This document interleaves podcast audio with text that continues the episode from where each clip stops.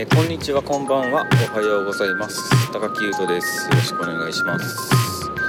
えー、と新型大人ウイルスリスナーの、えー、とイムさんが、えー、と方言のポッドキャストが聞きたいみたいなことを話してらして手引きラジオでですね。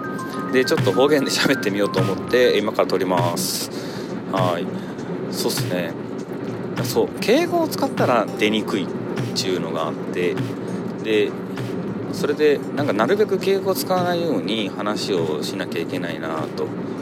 思ってます。はい。まあ難しいですね今。こう違和感出ないようにあの違和感出ないことを意識してるんですけどやっぱり出てしまう傾向が。はい。そんな感じですね。はい。あの何のことについて話すかというとあの最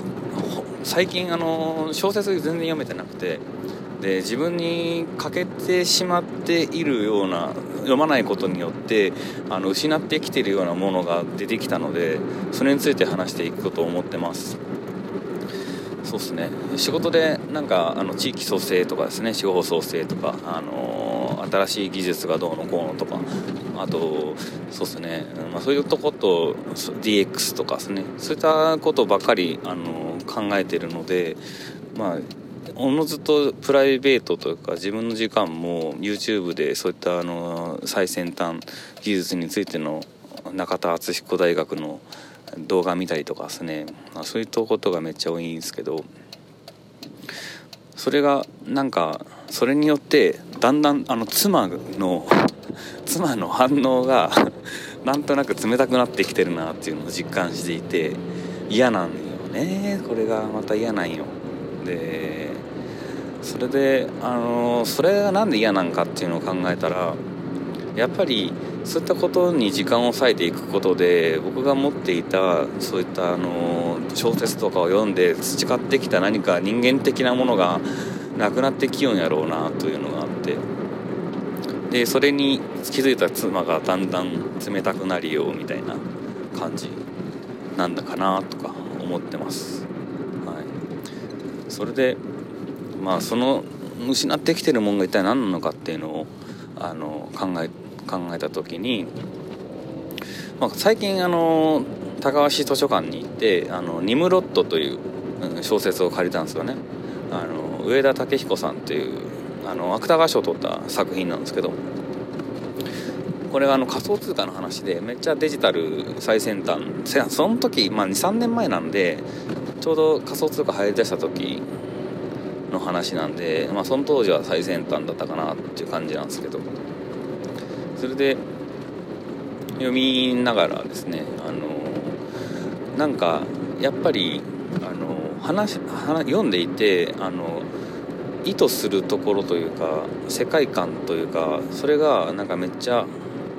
わかるというか、うん、なんつったらいいんですよね。あの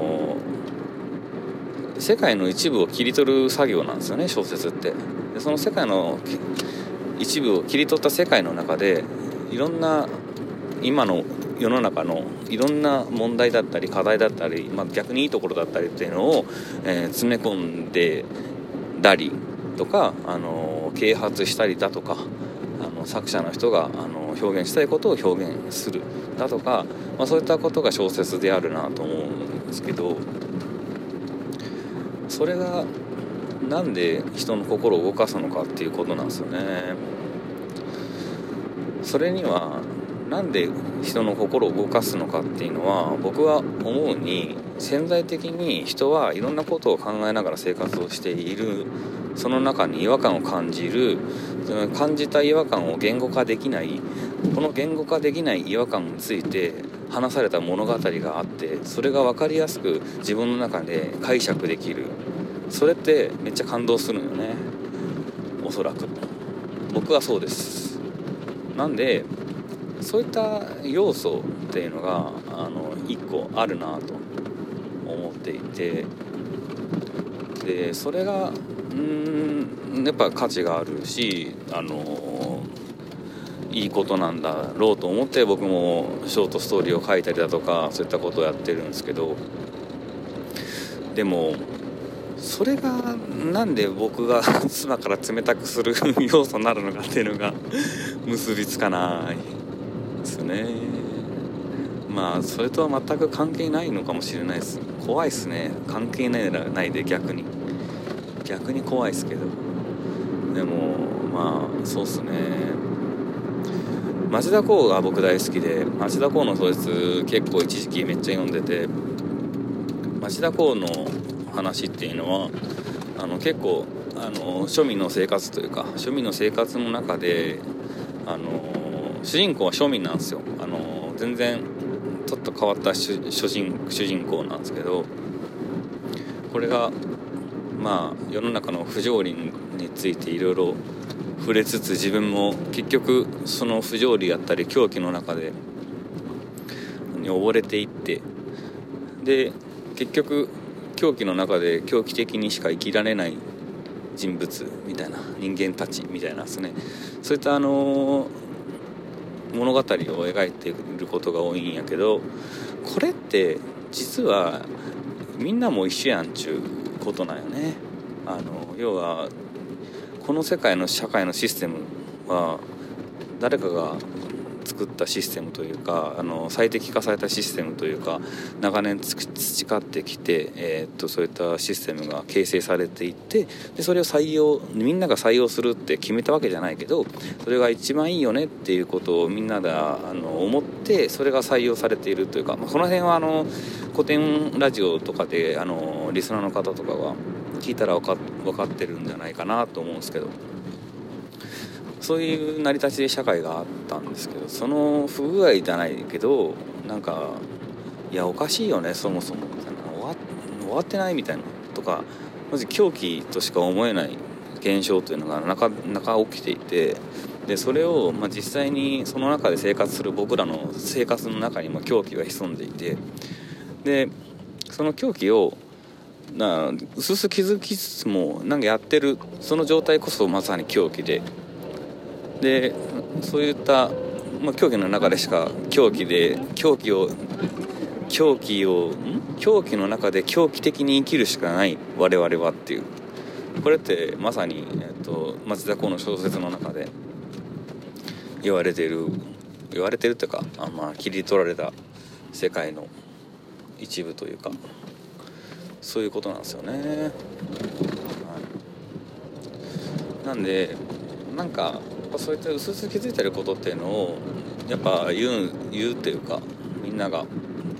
気づいてることを言語化するっていう作業なんだろうなと思うんですよね。なんで何なんですかねこのだき僕が何かの情報にとらわれている、まあ、吸収してな僕がいろんなことを仕事のために仕事のためにうん仕事のために何かいろんな情報を得ようとしているこの様子がまあ情報にとらわれているというふうに多分映っていてとらわれた情報の中で、えー、何をお前はやるんだとどうせ仕事のことだろうと私たちに対してはどうなんだとっていうことだと思うんですよ妻の冷たさというのは。はい。なので、まあ、本来僕は、まあ、その妻との幸せな生活を夢見て妻と結婚し仕事に就きそして今に至ってるんですけど、まあ、これのその本質からずれているお前は情報にとらわれていてずれてるぞということなんよね。それって狂気やんみたいな。今日狂ってねみたいなんですね。でその中で逆にその冷たさについて俺が何でこんな冷たくするんみたいな感じで思うのもまた狂気であり何が真実かといえば